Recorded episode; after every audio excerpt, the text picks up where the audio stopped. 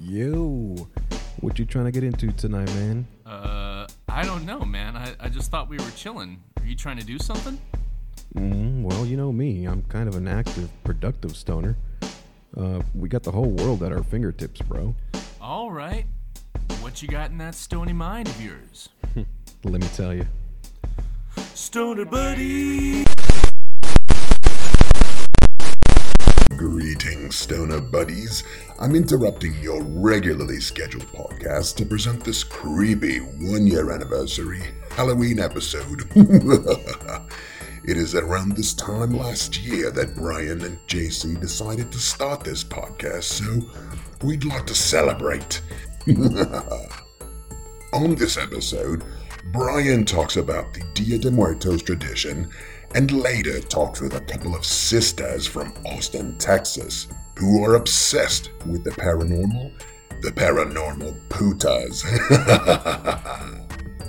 but first, some cannabis news from Nevada, from California, and beyond. Okay, do you, do you have to do the creepy laugh after every sentence? well, why not? It's what I do. It's what you hired me for, isn't it? Uh, I didn't hire you. You just kind of came out of the closet there, out of the darkness, and just started talking for me. Well, it's what I do. So you're gonna have to let me do what I do. Okay. Uh, go, can I go ahead and take over now? Yeah, fine. Go ahead and take over, you freaking freak. Well, thank you for that. Welcome, Stoner Buddies. Uh, this is my one year anniversary episode. Like my homeboy over here just said, we started this podcast around Halloween last year, and our first episode was based on Day of the Dead.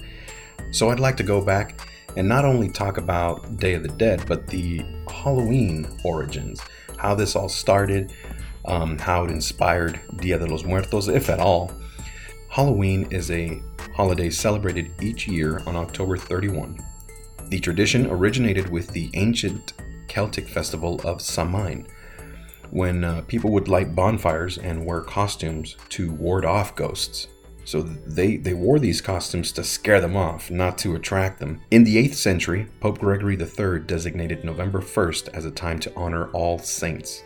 All Saints' Day incorporated some of the traditions of Samhain. The evening before was known as All Hallows Eve, and later Halloween. Over time, Halloween evolved into a day of activities that we have today, like trick or treating for candy, carving jack o' lanterns, festive gatherings, donning costumes, eating treats, uh, and even more so with the Halloween mazes, and you know, it just gets so over the top nowadays. Now, the Celts, who lived 2,000 years ago, mostly in the area that is now Ireland, the UK, and northern France, celebrated their new year on November 1st. This day marked the end of summer and the harvest, and the beginning of the dark, cold winter, a time of year that was often associated with human death. The Celts believed that on the night before the new year, the boundary between the worlds of the living and the dead became blurred. Ooh. On the night of October 31st, they celebrated Samhain when it was believed that the ghosts of the dead returned to Earth. In addition to causing trouble and damaging crops, Celts thought that the presence of the otherworldly spirits made it easier for the Druids, or Celtic priests, to make predictions about the future. For a people entirely dependent on the volatile natural world, these prophecies were an important source of comfort during the long, dark winter. To commemorate the event, Druids built huge sacred bonfires where the people gathered to burn crops and animals as sacrifices to the Celtic deities. During the celebration, the Celts wore costumes typically consisting of animal heads and skins and attempted to tell each other's fortunes. That isn't scary enough. I mean, imagine us just walking around with animal heads and skins. And these are not masks, these are actual animal heads. Pretty creepy. When the celebrations were over, they relit their hearth fires, which they had extinguished earlier that evening. When the celebration was over, they relit their hearth fires, which they had extinguished earlier that evening, from the sacred bonfire to help protect them during the coming winter. By 43 AD, the Roman Empire had conquered the majority of Celtic territory. In the course of the 400 years that they ruled the Celtic lands, two festivals of Roman origin were combined with the traditional Celtic celebrations of Samhain. The first was Feralia, a day in October when the Romans traditionally commemorated the passing of the dead. Sound familiar? And the second was a day to honor Pomona.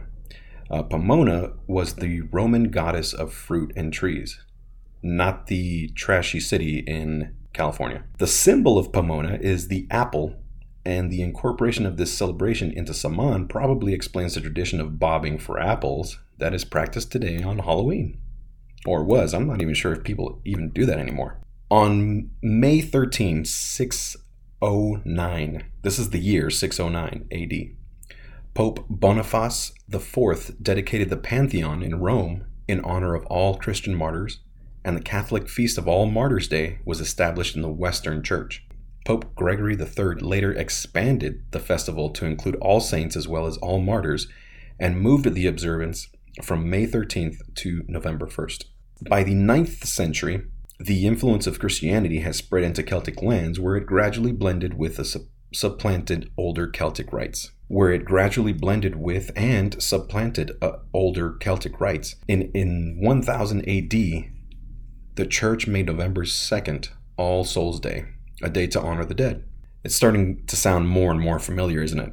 It's widely believed today that the church was attempting to replace the Celtic festival of the dead with a related church sanctioned holiday. All Souls Day was celebrated similarly to Samhain with big bonfires, parades, and dressing up in costumes as saints, angels, and devils. The All Saints Day celebration was also called All Hallows or All Hallowmas and the night before it, the traditional night of Samhain in the Celtic religion, began to be called All Hallows Eve and eventually Halloween. Now, Halloween, the way we know it, the celebration of Halloween was extremely limited in colonial New England because of the rigid Protestant belief systems there.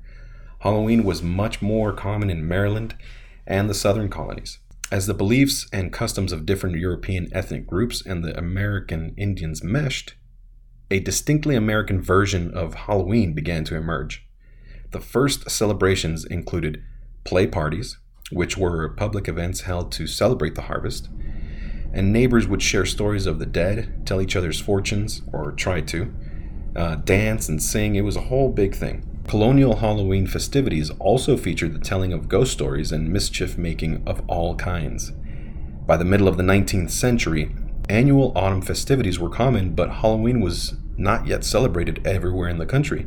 Now, in the second half of the 19th century, so we're talking between 1850 and 1899, America was flooded with new immigrants. These new immigrants, especially the millions of Irish fleeing the Irish potato famine, helped to popularize the celebration of Halloween nationally. Borrowing from the European traditions, Americans began to dress up in costumes and go house to house asking for food or money. Money? What the hell? Trigger, trigger change. What? A practice that eventually became today's trick or treat tradition. Young women believed that on Halloween they could divine the name or appearance of their future husband by doing tricks with yarn, apple parings, or mirrors. There you go, ladies grab those apple parings and mirrors and yarn and find yourself a man.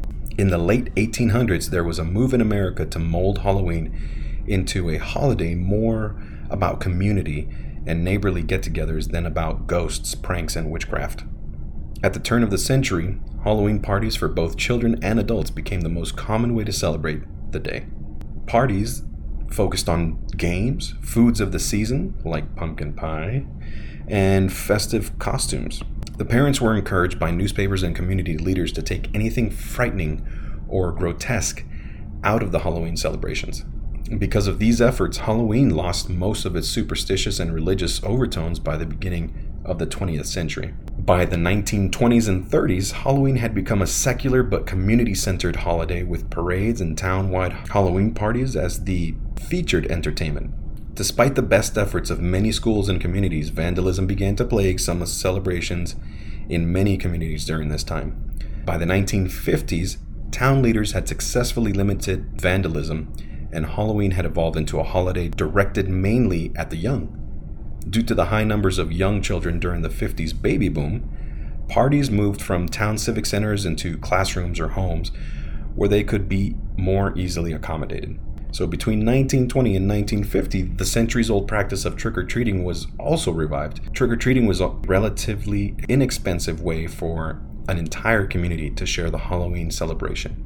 In theory, families could also prevent tricks being played on them by providing the neighborhood children with small treats. And there you go. A new American tradition was born, and it has continued to grow. Today, Americans spend an estimated 6 billion, billion with a B, annually on Halloween. Decorations, costumes, candy, all that good stuff. Making it the country's second largest commercial holiday after, yes, you guessed it, Christmas.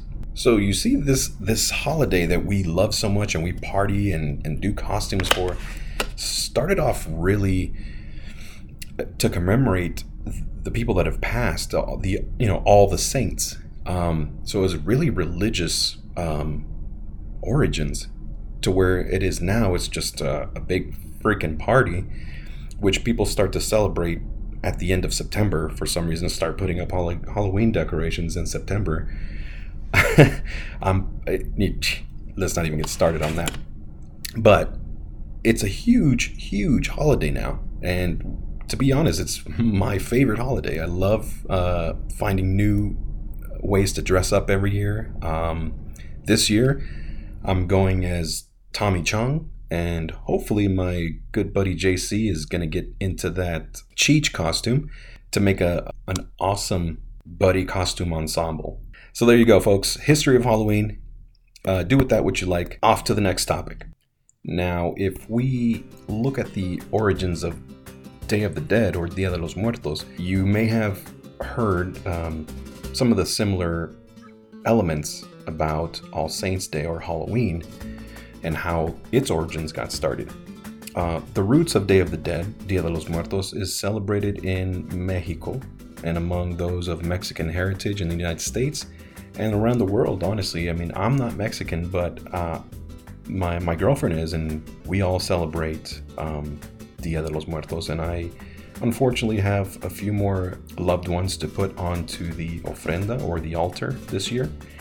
Um, if you've been hearing to some of the episodes, you've heard about some of the people that passed in my life, and and uh, now I get to remember them as well into in the uh, Day of the Dead festivities. So the way that uh, Day of the Dead started, if you go back some three thousand years, um, to the rituals honoring the dead in pre Columbian Mesoamerica, the Aztecs and other Nahua people living in what is now central Mexico held a cyclical view of the universe. In other words, they saw the universe as a cycle of life and death. Upon dying, it was believed that a person was to travel to Chikunamictlan, the land of the dead, uh, and only after getting through nine challenging levels a journey of several years, could the person's soul finally reach Mictlan, the final resting place. In Nahua rituals honoring the dead, traditionally held in August, not November, family members provided food, water, and tools to aid the deceased in this difficult, years long journey. This is what actually inspired the contemporary Day of the Dead practice, in which people leave food or other offerings um, on their loved ones' graves or set them out onto the makeshift altars, uh, also called ofrendas, in their homes. Now, the differences between Day of the Dead and All Souls Day. Okay, in ancient Europe, uh, pagan celebration of the dead also took place in the fall, and this is what we were just talking about. This is All Saints' Day. Uh, the bonfires, the dancing, the feasting. In medieval Spain, people would bring wine and pan de animas, spirit bread, to the graves of their loved ones on All Souls Day. They would also cover graves with flowers and light candles to illuminate the dead soul's way back to their homes on earth. In the 16th century, Spanish conquistadors brought such traditions with them to the New World, along with a darker view of death influenced by the devastation of the bubonic plague. Fun. So today, we now celebrate this holiday on November 1st and November 2nd. And I'll tell you why. Dia de los Muertos is not, as is commonly thought, a Mexican version of Halloween, though the two holidays do share some traditions, including costumes and parades. On the Day of the Dead, it's believed that the border between the spirit world and the real world dissolve. And if you've seen Coco, you know what this is about. During this brief period, the souls of the dead awaken and return to the living world to feast, to drink, dance, play music with their loved ones, whatever. In turn, the living family members treat the deceased as honored guests in their celebrations and leave the deceased's favorite foods and other offerings at grave sites or on the ofrendas built in their in their homes. The ofrendas can be decorated with candles, bright uh, marigolds called cempasuchil, and red cock's combs alongside food like stacks of tortillas and fruit. The most prominent symbols related to the Day of the Dead are calacas, or skeletons, and calaveras, skulls. In the early 20th century, the printer and cartoonist Jose Guadalupe Posada incorporated skeletal figures in his art mocking politicians and commenting on revolutionary politics. His most well known work, La Calavera Catrina, or Elegant Skull, features a female skeleton adorned with makeup and dressed in fancy clothes. The 1910 etching was intended as a statement about Mexicans adopting European fashion over their own heritage and traditions. La Calavera Catrina was then adopted as one of the most recognizable Day of the Dead icons. During the modern Day of the Dead festivities, people commonly wear skull masks and eat sugar candy molded into the shape of skulls. The pan de animas of All Souls Day rituals in Spain is reflected in pan de muerto, the traditional sweet baked good of Day of the Dead celebrations today. You can actually find these commonly now in most uh, Hispanic or Mexican supermarkets um, because it's that widely celebrated. Other food and drink associated with the holiday but consumed year round as well include spicy dark chocolate and the corn based drink called uh, atole. You can wish someone a happy Day of the Dead by saying Feliz Dia de los Muertos. And if you get a chance to have some of that uh, atole or some of that spicy dark chocolate, mm, mm, you will not be disappointed. What pumpkin spice latte? Get the fuck out of here. So, in conclusion, this year, if you haven't done it, uh, be aware.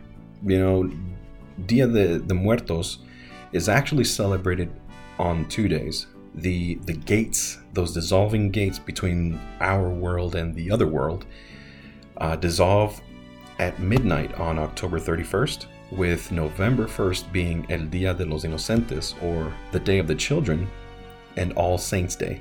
November 2nd is All Souls Day, or the Day of the Dead. According to tradition, the, the gates are opened for the children on November 1st to come visit their families for 24 hours. And on November 2nd, the spirits of adults can do the same. So you have a, a two day holiday celebration to commemorate your family members, your, your deceased loved ones. And I've always thought that was a, an amazing thing to do, um, even not being Mexican. But uh, it's something that I participate in um, every year now.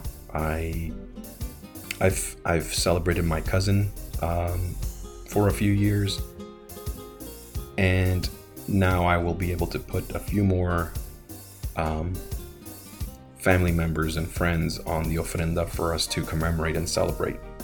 So it's a really um, Dia de los Muertos to me is like a warm holiday. It's not really scary. It's something where you are able to at least once a year uh, sit and remember those who have passed. Uh, I always leave my cousin a bowl of cereal and some milk because that's what he loved to feast on when he would come over which my mom now argues and says that it was actually uh, the conchas. I don't remember one day when my cousin stayed over at our house where he was eating conchas. Sorry, mom. Frosted flakes and milk it is. So cool, you now have and know the origins of Day of the Dead and Halloween. Boom, on to the next.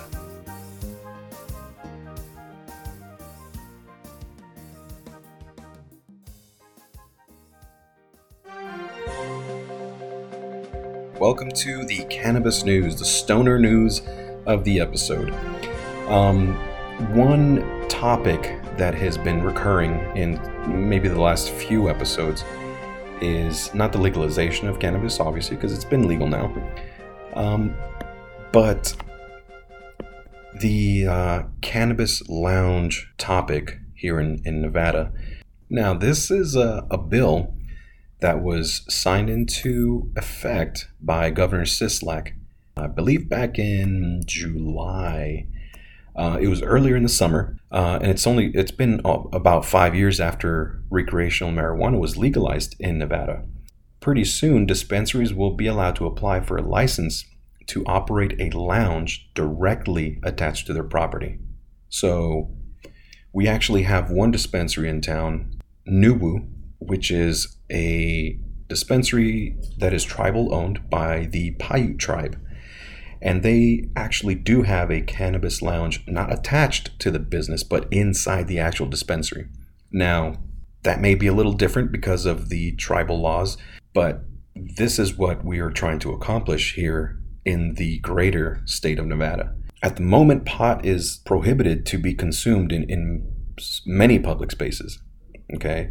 And this bill 341 is going to give people a comfortable place to consume while also boosting tourism. So even though it's been legal um, since October 1st, actually, uh, is when it was signed in July and it became effective October 1st. But they won't be able to apply for any of these licenses until the spring. So we may not see another lounge or a public lounge like this until maybe late spring, early summer. So we still got a ways to go, but I mean, this is the way that the cannabis industry is moving. Um, I think it's just another step into further um, decriminalizing it or to further squash some of these stigmas that pot is dangerous because it's not. Well, at least not enough to dismiss in something like this. You know, if you can go to a bar and have a beer, why can't you go to a lounge and have a blunt? Right? Now, initially, the state will only approve 20 independent lounges, and 10 of those must be owned by individually, individuals historically affected by drug laws. I'm assuming that means any any minority that's been um, to prison over over cannabis or a cannabis offense uh, I'm not sure exactly what that means, but that's what it sounds like to me. Aisha Goins, who is the chair of the Cannabis Advisory Committee subcommittee on social equity, diversity, and inclusion, says it absolutely is important to say they should have opportunity and the right to be financially stable in this industry. And she's referring to those 10 individuals who, you know, were affected by drug laws. She's making it her mission to bring minority communities into the industry starting with the cannabis lounges. She's starting a six month program called Pathway to Ownership, which I have actually registered for, to teach them how to get involved in the cannabis business. She says they will learn about financing and about business and how to get a license, what the licensing process is for the jurisdiction, so they will be taught all of that. And at the end, they should have a completed application for the consumption lounge program. So I like the fact that people out there like Aisha Goins is is helping the community get involved with the lounges. And not only that, but she's helping those minorities and those affected by the drug laws to be priority. She wants these people for sure to have a say in uh, and that opportunity, uh, you know, to be financially stable in the cannabis industry. So hopefully by sometime next summer we'll we'll be podcasting from a cannabis lounge because that sounds like a fucking awesome time the other topic I wanted to talk about is what the state of Nevada um, and some of the other surrounding states uh, have brought in as far as tax revenue related to cannabis sales.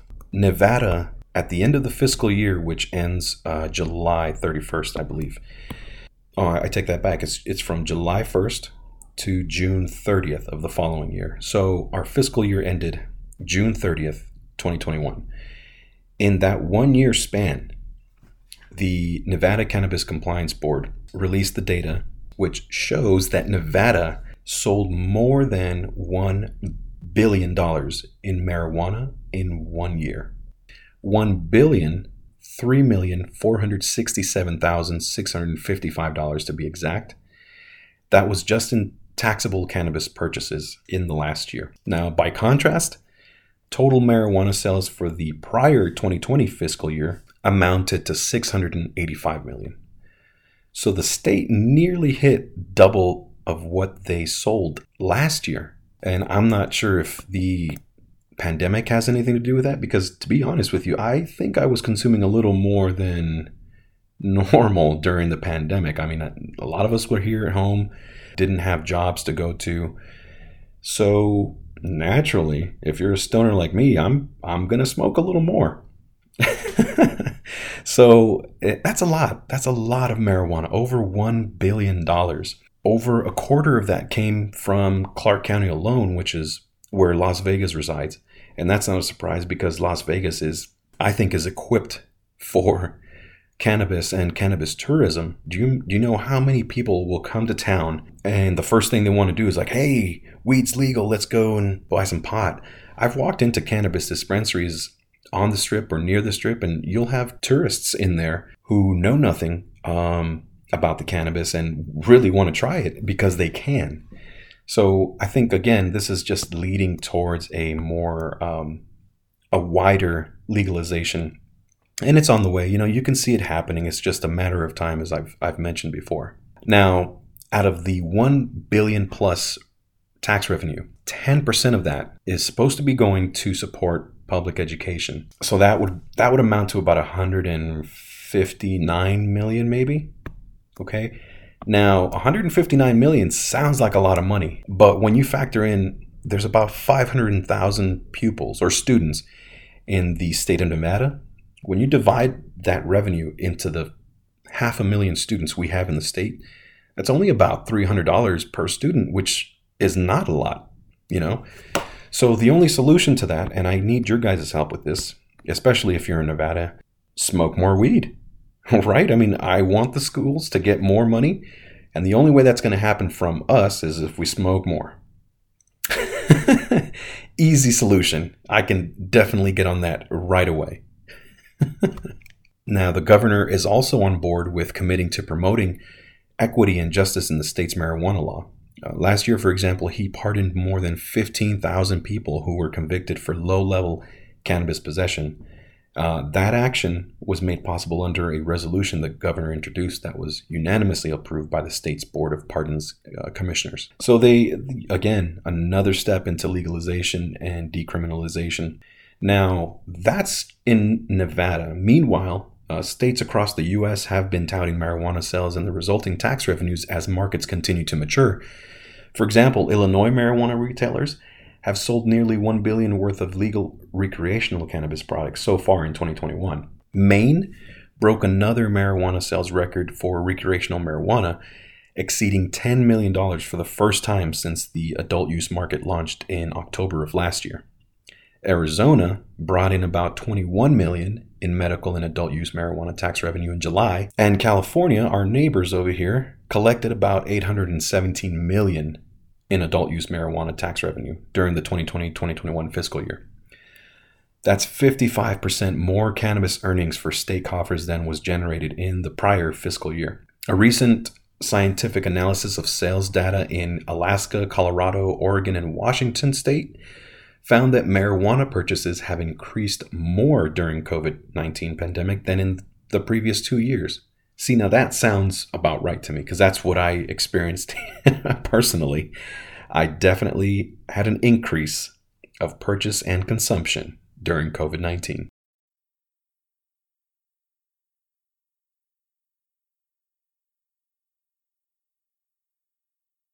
In July alone, at least three states saw record breaking sales for recreational cannabis, and the same goes for Missouri's medical marijuana program. Michigan marijuana sales broke another record in July as well, with more than $171 million in cannabis transactions, according to the data from the state's regulatory body. There were $128 million in adult use sales and 43 million in medical cannabis purchases. Throughout the pandemic, many states allowed cannabis retailers to remain open, and some jurisdictions issued emergency rules allowing curbside pickup, delivery services, or other more relaxed policies in order to facilitate social distancing. So many governors deemed marijuana dispensaries as essential Yay! during the pandemic. And if they had not deemed it essential and we were not able to purchase marijuana during the pandemic, could you imagine how many grumpy motherfuckers there would be out there?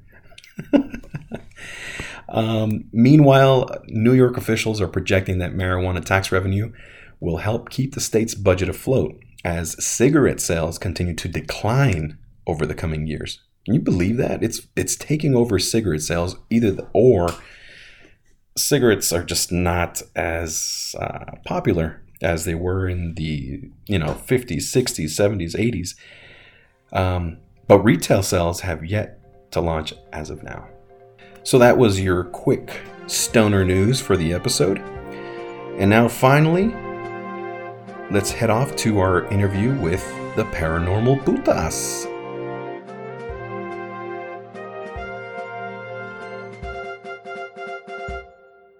Does it sound like we underwater? Hello. No. Oh, Sounds shit. perfect. Sorry. Sorry, I didn't expect that to answer so quickly. Yeah, it's great. No, it's perfect. Perfect uh, B sides for the episode later. Dear God. What? my my air conditioner makes a loud noise. It's like whoa, whoa, whoa, whoa, whoa, whoa, whoa. and so Leah was like, "That's why she said that." so, man. how's you guys doing? Uh, doing all right today. How, how are you? Yeah. Um, good, good. You know, getting ready for the weekend. Hell yeah. Yeah. I can already tell this is going to be so much fun. All right, so um, so whose birthday was it recently? Leah, It was Bethany's. Bethany's. Okay, Yeah. gotcha. Okay, well, happy birthday again. Thank Um, you. la- ladies, thank you so much for joining me and coming on the show. I'm I'm super excited to have you both on as guests. Um, as I've been a, a longtime fan, I guess you could say of the the paranormal in general, but of the podcast that I just recently discovered.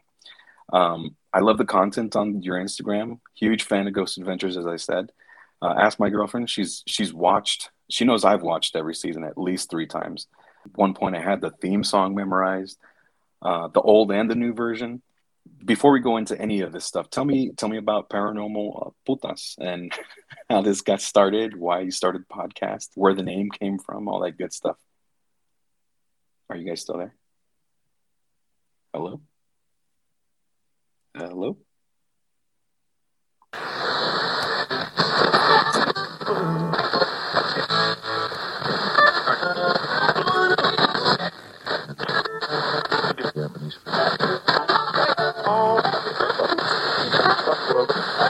Hello. Hey, Hey. I'm sorry. I think it was my my phone. Like I don't know, got tired. my internet's fine. I said we That's could so chalk funny, it up to 'cause- the paranormal. It was a ghost. yeah, yeah, there you go, perfect. It was funny because I was I, I was going through that whole intro. I'm like taking my time, I'm like getting everything right, and then I'm like, so how did this all get started? We heard and then that s- and then part. s- oh, did you? yeah. Yeah. At- at that point, I'm like, everything. Uh, you still? so you guys were Oh, hearing shit. So you didn't hear anything we said? No, nothing. Oh fuck man. Nothing. We, we look, was popping off. look, do you know the the Tenacious D song where he's talking about the best song ever made? Oh yeah, oh yeah. Well, this is this is gonna be the tribute to the best intro ever made because it won't be as good, man. Oh my no, it'll be better because we got practice. Oh yeah, exactly. Shoot, I already got that whole intro down. I'm not doing that again. We're just gonna pick, We're just gonna pick up from there. That's fine. All right, yeah, I'll- Do you want me to go or? Yeah, you go ahead. Cool. Oh, I know was what you start. hilarious. I'm Leah, right? Okay, yeah. Well, hey everybody, I'm Leah, And I'm Bethany. and we're the Paranormal Putas, and uh, we are a paranormal podcast that uh, releases pretty much weekly. We do a Ghost Adventures review episode where we just kind of kick back, laugh, maybe smoke a little weed, and talk some shit about Ghost Adventures, and then we have uh, episodes that are personal paranormal stories that we highlight from people in our community or family members and people like that. Yeah. Right on, right on. Yeah, so, are then- you guys? Go ahead, go ahead. I'm sorry. Oh no, I was gonna say you kind of asked about the name um, because I think Right. with our name it kind of, I think that's what gets the most response. People see it and they're like, "What?" like, Yeah, It either makes Yeah, I you mean- gasp Yeah, it makes you gasp or it makes you laugh. Like, and then, you know the the word puta, of course, it, Uh-huh. it's a you know Yeah. direct translation to bitch, right? well, Pretty I much, thought or like more whore. whore. Like a whore, right? Right? Right. So We you know, I'm, I'm right there with you. I'm gonna be a paranormal puta with you guys today because yeah, exactly. I'm all in. but that's how we So, tell then- people. Yeah. Yeah, and to me, I mean, paranormal putas to me it sounds like you guys are a couple of little paranormal badass bitches. It- That's how I see it. You know what I mean? Exactly, that's what I want. So I was like, oh shit, these are some paranormal bitches. Okay, yes. Yeah, man, no so that's perfect. around. I mean, there's there's no way I couldn't have you on the show with a name like that. Um, so I gotta ask, are you guys smoking anything for the show for now for this? Well, in the moment, I'm not, but on the way here, I enjoyed a nice bowl of some cherry kush. Uh, so I'm feeling Oh. all right, man. I'm feeling, I'm feeling Yeah. real good. uh, I had some stuff called Face on Fire. Oh, shit. Um, yeah, and that's what I initially thought. I'm like, okay, but uh, if, if it was my face on fire, I mean, I must live right next to the fire station because that fire went out quick.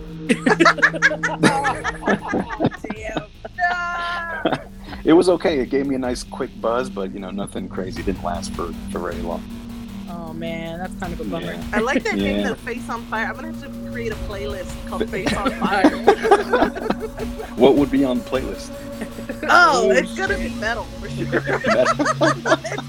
It's gonna be lots of probably thrash. Some or death face melting metal. Yeah. It's kind of crazy. Bethany just said she was making a Halloween playlist for Oh, one of her friends, and the way Uh-huh. she described it was, "It'll melt your face." Yeah. it's kind of, it's kind of There you crazy. go. You're already on the right track. Just keep that Yeah. going. Uh, I'll, I'll send some tracks over to contribute. Oh yeah. That's awesome. Well, a lot of the stories that you guys talk about uh, on the podcast, I was listening, and you know, you guys have a lot of um, stories from like older generations, from your parents. Um, like you know, I listened to the episode with your dad, and um, similarly, my mom told me all kinds of stories about her growing up, and she grew up in Honduras. Um, so she has all these like Central American folklore and, and crazy ass stories. Um, what are like some of the other family legends or leyendas that you've heard from your family? Oh man, I think What's the some craziest one you've you've heard of from family?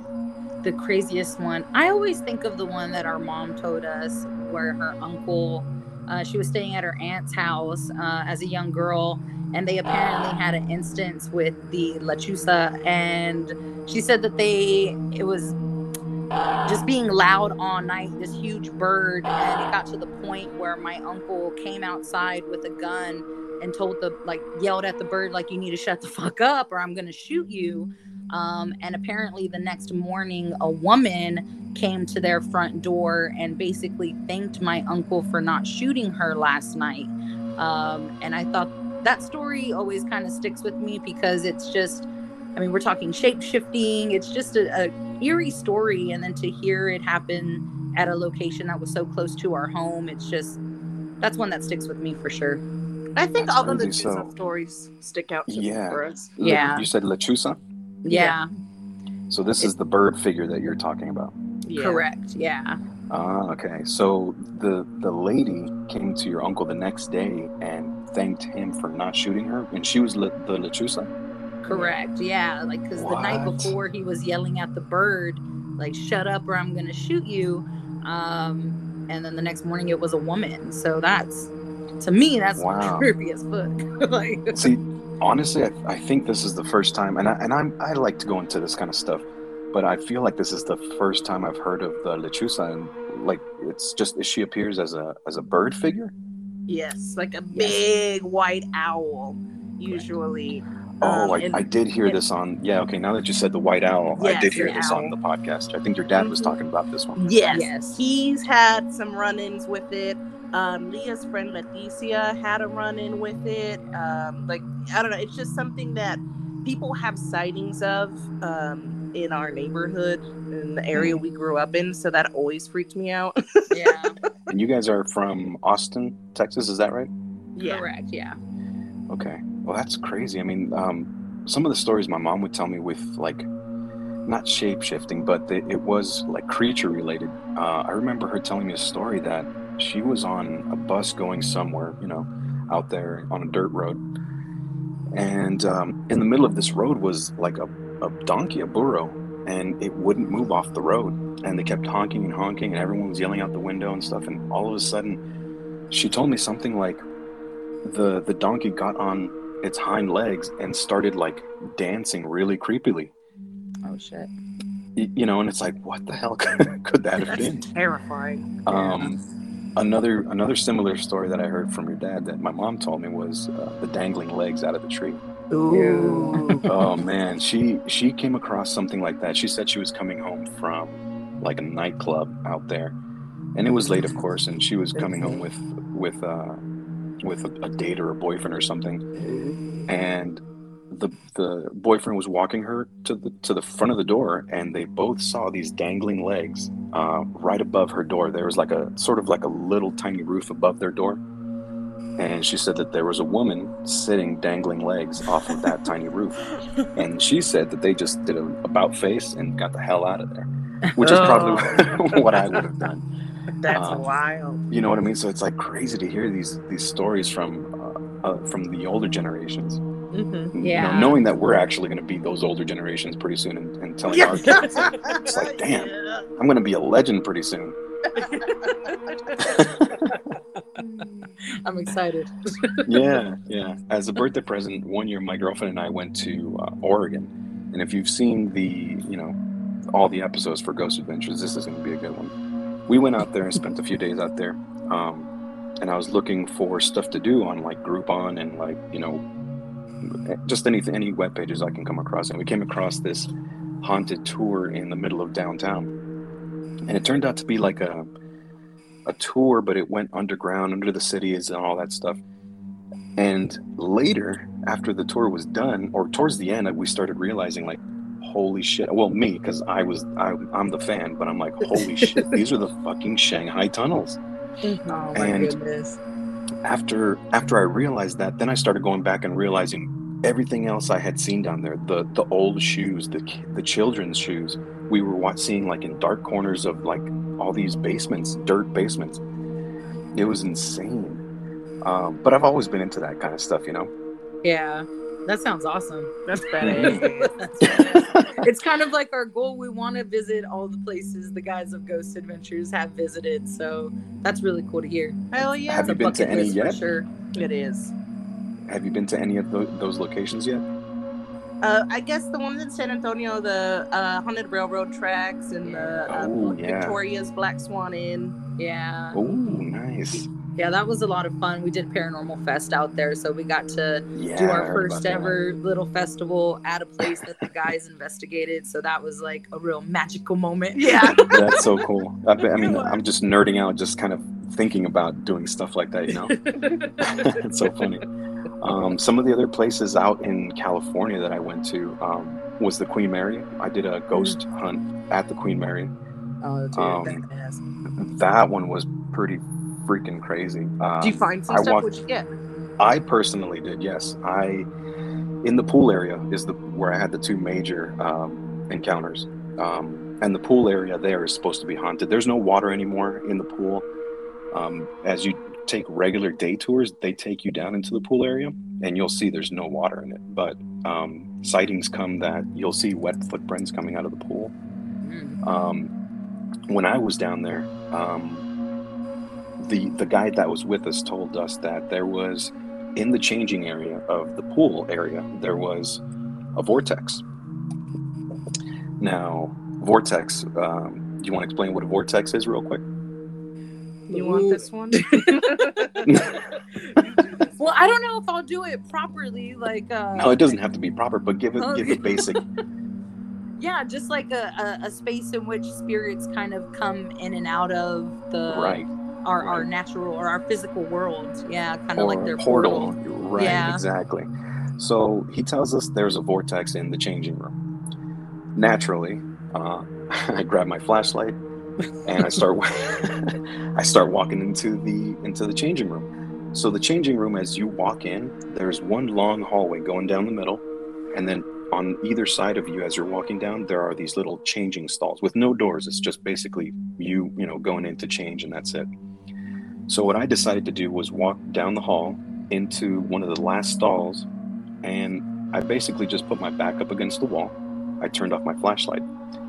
Um, I forgot what I was asking. You know, at the time, this was wow, geez, 15, 16 years ago. But I remember um, standing up against the wall, and the next thing I felt was as if so, I was wearing jeans at the time. And if you can imagine someone grabbing the lower part of your pants, like by your shins, and just Oh. gently, gently pulling forward. So I felt my pants being pulled to the point where the, my calf muscle on the back, I can feel the, the pants pressing up against my it like it was being pulled. Um, That's wild. At that point, I turned the flashlight back on and I just got the hell out of there. Uh, that was enough for me. I mean, that was my those are my young days. You know, I, I, my heart can handle that kind of shit. that would probably kill me today. For real. But that's that's just you know that La Purisima mission in Santa Ynez, California. That was another one. I used to do missions all the time. Uh, Mhm. Visited That's a lot cool. of missions in California, and That's turns really out that that was one of the haunted ones. Mhm. hmm So it's just it's been crazy. I mean, have you guys uh, in any of the homes you've been in? Have you had any uh, uh, encounters, experiences like that? Like just crazy shit? In, Oh, in, yeah. in every home we've been in. Yeah. so I think we got a theory now that we're just kind of haunted. Yeah, I Yeah, think we're yeah. on it. It's just us, man. So Yeah. from as early as our childhood, uh, I think for me more when I was younger, uh, in our childhood home, Bethany in the same house had some really kind of glass shattering experience. it, it did shatter real glass. Um, and uh, but that was old. She she was older, but in the same house that we Yeah. grew up in. So That was 2019 when that shit happened. yeah. And then even now, she's in a different location. I'm in a different was it 18? location. Was it 2018, 2019? No, it's 2019. Yeah. Oh yeah. Okay. Um. So yeah, we we have them from all over. So long answer, yes. Yeah. I mean, I remember shit from like, I mean, my very first or earliest memory that I have is probably from like the mid 80s when I was a kid. It's like, I remember this, it was, it was the way that you would envision an apparition, right? Like misty, um, like that, but it was a skeleton. It was like an apparition Ooh. skeleton, oh. and it was up on the wall of our bathroom. And the reason, well, I don't know what the reason was, but at that moment, I remember I was crying because I didn't want to go to bed. And my mom was like, "You need to go to bed. You need to go to bed." And I, you know, I just kept crying, and all of a sudden, I see this skeleton just like if as if someone was like dangling the skeleton, or like if it was shivering Mm-hmm. oh man. is what I saw on the bathroom. And then my mom's like, "Ya ves," you know, moms is like, they don't give a fuck. "Ya ves, andate a dormir." It's like, oh shit, I'm sorry, mom.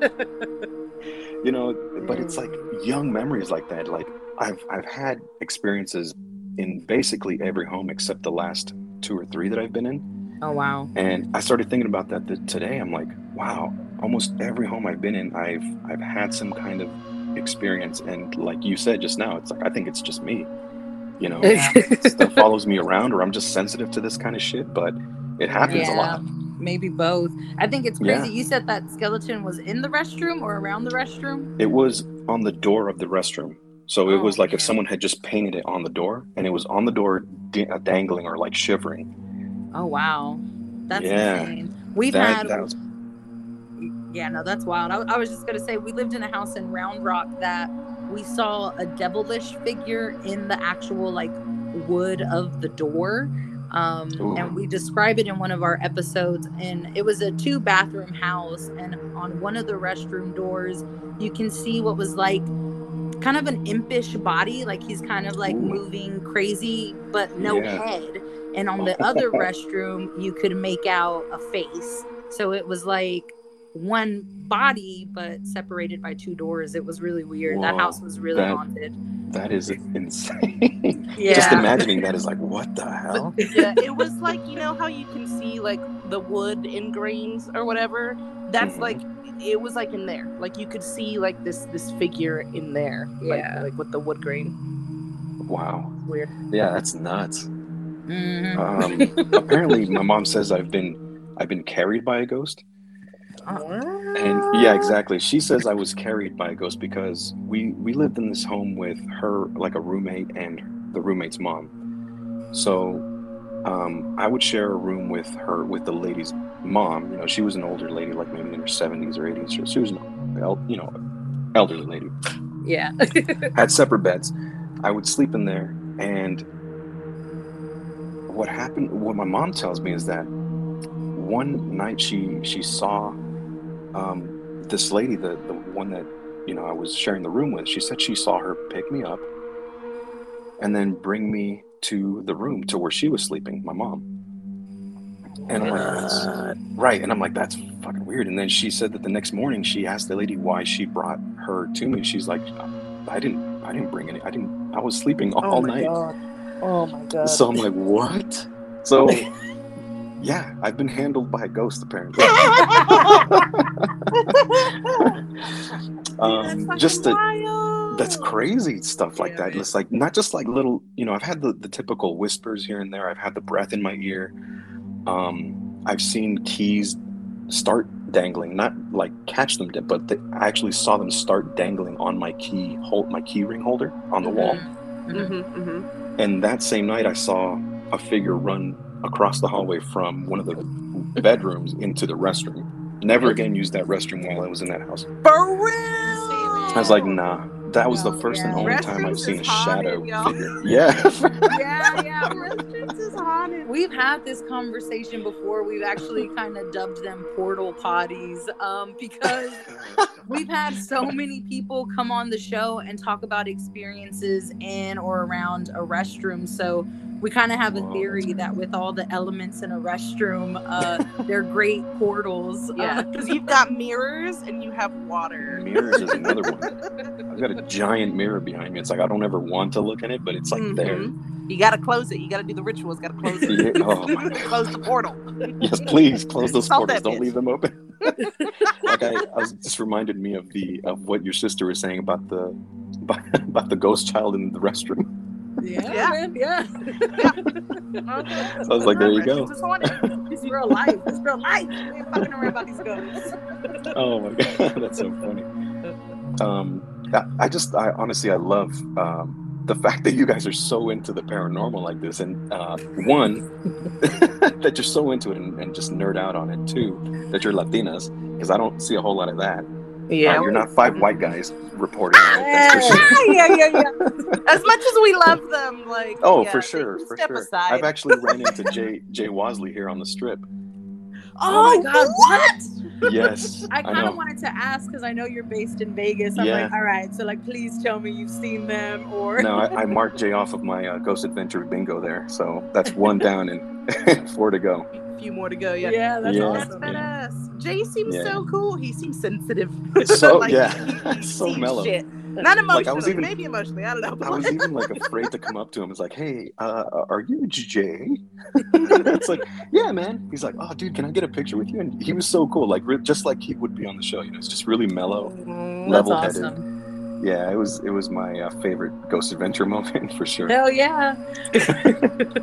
What is your your favorite Ghost Adventure episode? Do you have one? I know it's hard. Mm, so hard. No, we kind of talked about this before getting online with you. Like, I can't. I feel like every season has one episode that like changed my fucking life. so like, I can't. I can't. I can't sit here and say I have a favorite. Um, I think right now because we're Like we a just true wrapped Ghost Adventures fan.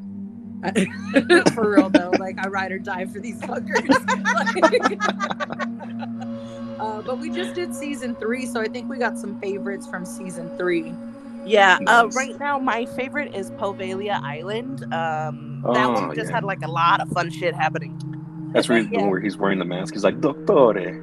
He's like trying to talk Italian. yeah no it's Yeah, fucking it insane was- man was that good. mask is that medicine mask is scary enough and i Uh-huh. really liked uh the the is it linda vista hospital in la Linda Vista. Yeah. Dude, that episode was brutal. they got Any some really hospital- good evidence. yeah, sanatorium or you know, reformatory. Yeah. They're always like the best ones. But I think um, what's the one where they went to Ireland and they ran into like a succubus, and then the witch came. Dude, You know what I'm talking about? Ancient Ram Inn season two. Yes, perfect. Where they And- meet Lady Black Snake Yes, and she's a crazy and- fucking bitch. yes, she is. She's nuts, and they keep bringing her back. That's the crazy That- thing. And so every she- time you we know see, that she knows her shit if, if they keep bringing her back. oh, exactly. Every time we see Lady Snake, we're like, oh, this is gonna be crazy. Yeah, Oh, she's gonna never be upsetting. I, you know, honestly, I feel like that's one of my favorite. And like you said, I can't, I can't pick just one, but one of my definitely favorite. That's like that sticks out because in that episode there was so much growling that it's like you know you can you can hear i mean you can you can see things but when you're not able to see something and all you hear is growling in the background it's it's terrifying Oh yeah, yeah, no, That episode was so good. it was fun. yeah yeah, yeah everyone got really affected on that one Yeah. yeah. I'm, I'm just reminiscing now. i know Look, I i'm gonna go back and really sleep good through all of them again Yeah. yeah And well, even some of their newer stuff is really good too. Like they've been they've been pumping out some really fun shit lately. So yeah do you follow their new- like the, the specials on discovery plus like the Oh, the yeah. last goldfield yeah goldfield was uh, go every time they go to goldfield it's it's it's always good that's Oh, why they keep going back. yeah But they even said he was like, "This is the last time we come back to this." This is place." closing the Like, he was like, chapter. Until next time, he, he says that shit. We'll see. yeah exactly but i mean yeah a lot of the new stuff i mean i, I still watch it even though it, it's gotten cheesy at times with with zach um Oh, yeah. i think that's part of the reason i watch it so much is just it's like you said it's fun to watch Oh, and they actually get some really good evidence That's the thing. It's it's a TV show. It's pure fucking entertainment. Like whether you believe what they're doing is legitimate or not is kind of beside the point. Like it's very entertaining. We of Mhm. course choose to believe because we're believers of the supernatural or believers of the paranormal. But even if you're not, that show is just fucking fun to watch. Because yeah, Yeah. Zach's, Yeah. Zach be just yelling at ghosts and shit. Always locking aaron into like the scariest places by himself Yes, yes, by himself. Oh, I love when Aaron starts to to to kind of like fight back. He's like, "No, put Billy in there. Let do his time." Like, or what's better is when they actually turn it around on zach and lock him in oh, then he's screaming like a little girl it's like dude you Dude, he- fuck with aaron so much and you can't handle it for two minutes no, Exactly. no, no, no, no. Zach is there to dish it. He's not there to, to do to do the thing. No. Yeah, no, that that wouldn't work for me. wow. Well, thank you, ladies, so much for for joining me. Honestly, it it was so last minute that I asked you guys to be on that I'm like, it's not going to happen. And then you're like, sure. I was like, what? um, so I'm really I'm really glad that we got a chance to talk uh, some of these experiences and and about the podcast. Um, you guys make sure to follow uh, at paranormal.putas on IG. Um, listen to that podcast; it's so much fun. Uh, even if you don't like paranormal, like you said, it's it's just fun to listen to you guys, laugh with you guys. Um, I caught myself laughing with you guys today a lot for like looking like a psycho to people driving the road. You know, That means a lot. it- Thanks, man. Thank you so much. I, I look like a psycho for you guys. Okay. no, but Get honestly, that in thank you. quotes. I'll write a review. They make Yeah, me yeah, yeah. On like a little review card. there you go. Awesome. Well, thank you again, uh, ladies, for coming on, and uh, we hope to hear from you guys a lot more. Thank, Thank you. you. Thanks This for was awesome. us. Awesome. Thank you.